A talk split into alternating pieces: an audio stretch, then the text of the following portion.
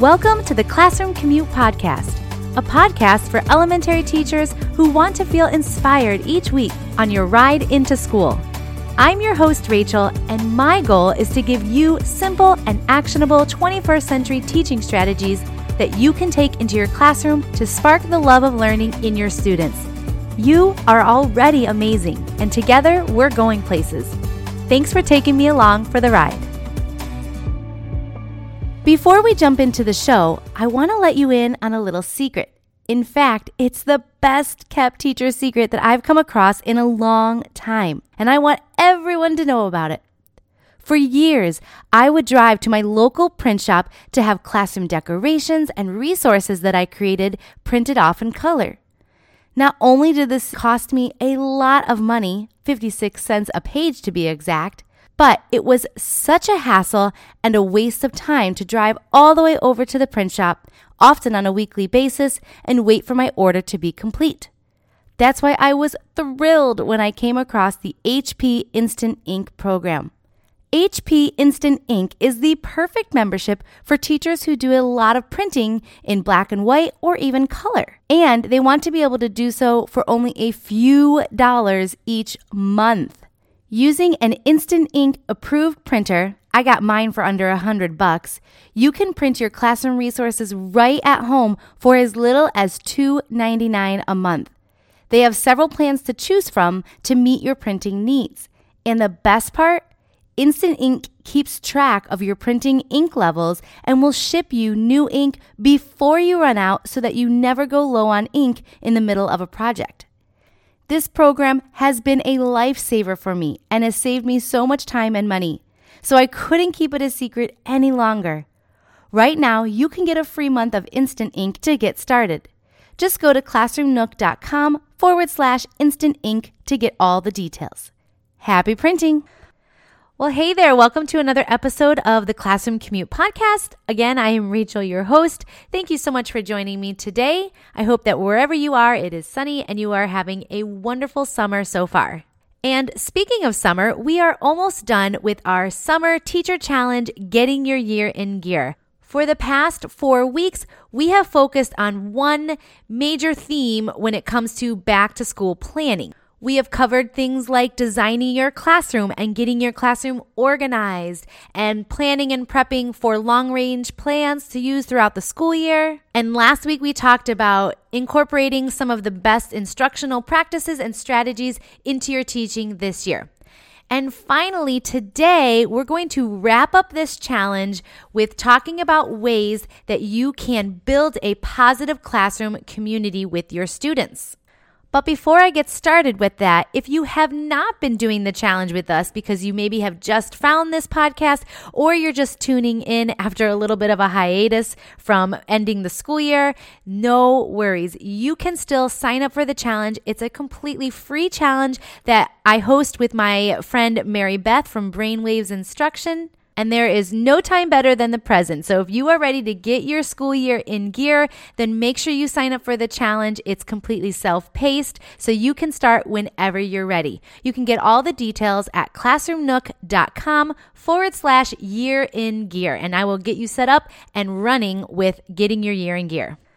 All right, today we're going to talk about something that is really, really, really important when it comes to preparing for the school year, but it might be something that a lot of teachers overlook when they're planning for back to school. It's easy to forget about this one element of your back to school planning because you're so consumed with getting your classroom ready and making your long range plans and prepping those back to school activities and crafts that you're going to have your students do. But this is one big thing that you are not going to want to skip focusing on when it comes to back to school planning, and that is building a positive classroom community. Now more than ever, with everything that's gone on over the past few months, it is more important than ever that we work to establish positive classroom communities. And that may be a positive classroom community in your actual physical classroom or your virtual classroom if you have to do some virtual teaching this year. So, as you're planning those back to school activities, don't forget to plan for how you're going to build a classroom community. And I'm going to help you out today with some strategies and some tips for doing just that. Everything that we're going to talk about today is going to be over at the show notes at classroomnook.com forward slash podcast forward slash 26, where you can get all of the details and any of the resources that I mentioned in today's episode. All right, let's dive right in. Building a positive classroom community begins before the school year even starts. Yep, don't wait till that first day of school to establish the first connections with your students and their families. In fact, I have several ways that I want to encourage you to establish connections before the school year even starts. And they're simple but powerful ways. The first way is to just make a simple phone call touch base with each family. Ask them if they have any questions about your classroom or about the grade that you're teaching. Ask them if they have any individual concerns about their student or their child that they're sending into your classroom so that you can address any of those concerns before the school year even starts and you can get ahead of it. Instead of a phone call or in addition to a phone call, you can send a letter home to your students. A lot of teachers do this. They make one letter and they send it to all of their students. You might even write a little individual note, but you can make one main letter to send out to your class to introduce yourself, introduce your hobbies, tell them some things that they can look forward to in your classroom, just to get them excited about being in your classroom.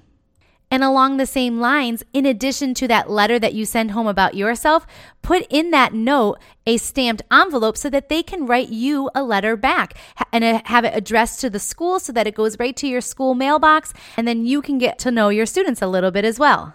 If your students are physically returning to your classroom in the fall, then perhaps you can invite families to come in and take a class tour before the school year starts. Arrange for students to come in on a specific morning or afternoon look around in your classroom. This will really help to maybe ease any of the anxiety that maybe students are feeling about starting a new school year. You can see their faces, they can see yours, and it just helps to, again, establish that initial connection with the students and their families. This doesn't have to be a time where you have to formally teach anything or do anything like you might at open house. Just invite them into your classroom, have a look around. It can only be a few minutes, and that's all that it takes. So, first and foremost, when building your classroom community, is to establish the connection before the school year starts. Once your students are in the classroom, make sure that your classroom is a positive place to be. You should have positive messaging throughout your classroom. This could include having quote posters throughout your classroom with positive messages on it. I actually have some positive quote posters up in our members resource library that you can get for free. And you can do that at classroomnook.com forward slash podcast forward slash 26. And I will give you the link to get those posters. But the idea is that you want to live and breathe positivity in your classroom with your students, and quote posters are a great way to do that. But of course, it doesn't stop there.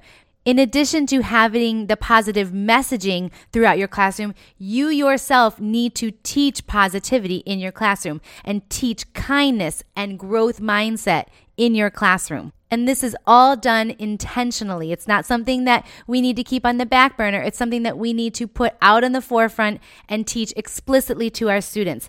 I did an entire episode all about teaching kindness to your students and lots of tips and strategies to do that. And I will link to that episode in the show notes, but make it sure that teaching kindness gets on your to do list this year because it is super essential to building a positive classroom community.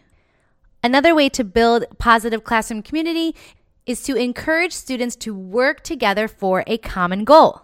It could be something simple as working together to earn a pajama day or extra recess or something like that. But when students work together, they learn to encourage each other. They learn to understand that they have a part in their classroom and that it's their responsibility along with everybody else's to make sure that they are doing their part to be a positive member of their community. And you can use very simple things like a marble jar that students work together to fill up so that every time you see a positive behavior, you put marbles in the jar. Or another thing that I like to do is mystery puzzles, and you have a picture of something that represents their reward or their goal. For example, you might have a picture of a pizza slice if students are working towards earning a pizza party. And over top of the picture of the pizza slice, you put little post it notes that cover the entire picture. And then every time you see positive behavior from a group of students or an individual student, you remove one of those post it notes off of the mystery picture. And the picture of what they're going to be earning is revealed the more that they show positive behavior. You can even put specific things on the post it note that you want to see happen in order to have that post it note removed. For example, on one post it, you might write, gets a compliment while walking in the hallway. So when a teacher compliments your class for walking positively and quietly and nicely down the hallway, you remove that post it note and students get to see just a portion of what they're working towards together to earn. It's just a fun way to get students working together towards a common goal. In addition to focusing on positive behavior and working together as a classroom, it's also important to celebrate student learning in order to build a positive classroom community. And this includes the little things that they do in their learning and the big things that they do when a student finally has that aha moment, or they go up a reading level that they've been working on, or they've finished a writing piece that they've been working on for the past month. Those are the things that you want to really celebrate with your students. And you want to celebrate them on an individual level as well as a whole class level, especially those students who struggle academically. The more you can celebrate their accomplishments, the more encouraged they're going to feel. And there are lots of ways that you can do this. Two of my favorites are one to have a walk the red carpet event.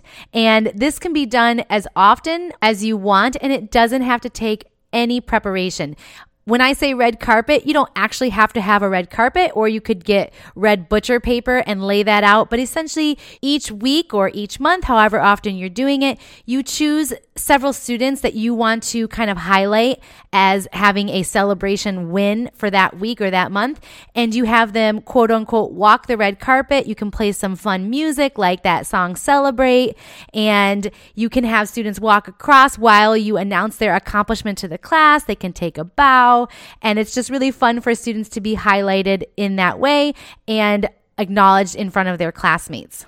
You can also do something simple like have students wear accomplishment necklaces. I love doing this in my classroom because it's very simple to do and it's really impactful for the students. So, for example, if you're working on having your students memorize their math facts for multiplication, and you do those timed quizzes, then perhaps if they pass one of their quizzes, they can wear an accomplishment necklace that says something like, I'm a math facts master. And these are necklaces that you can reuse over and over. So create a set of generic necklaces and laminate them so that students can wear them for the day and kind of feel extra special for that day.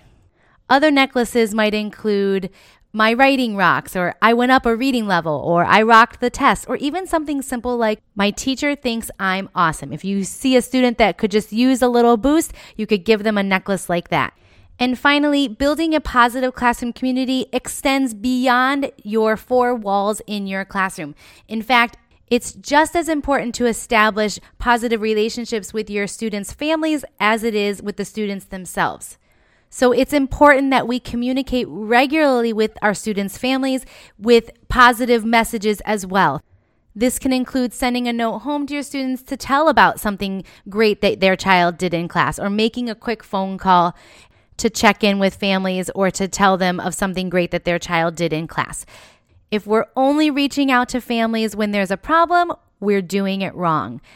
A positive community is just that it's everybody involved in your student's life as it relates to your school and their home life. And speaking of home life, here is a bonus tip. If your students are involved in sports or music or something outside of school, make a note to attend a recital or a sporting event or something that lets your student know that they are important to you and that they're worth celebrating and being a part of their life in and out of school. All right, there you have it. My best tips for establishing a positive classroom community. And here they are one more time. The first tip is to establish connections before the school year starts. The second tip is to make your classroom a positive place to be.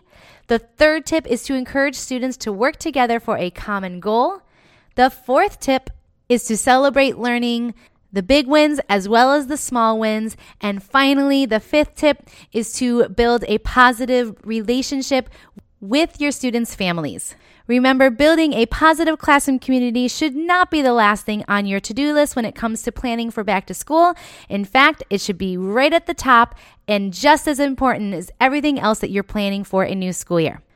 All right, guys, make sure that you check out the show notes at classroomnook.com forward slash podcast forward slash 26 for everything that we talked about today. If you have not yet signed up for the Getting Your Year in Gear free teacher summer challenge, Make sure that you do that at classroomnook.com forward slash year in gear. It will be the best decision that you made this summer in planning for your school year. This episode wraps up our series on the Getting Your Year in Gear Teacher Summer Challenge themes if you missed any of the other themes on classroom design and organization and planning and preparing and instructional strategies and all the good stuff, make sure you check out episodes 22, 23, 24, and 25 to get caught up, as well as sign up for that Teacher Summer Challenge. All right, same time, same place next week. I'll see you then. Take care. Bye for now.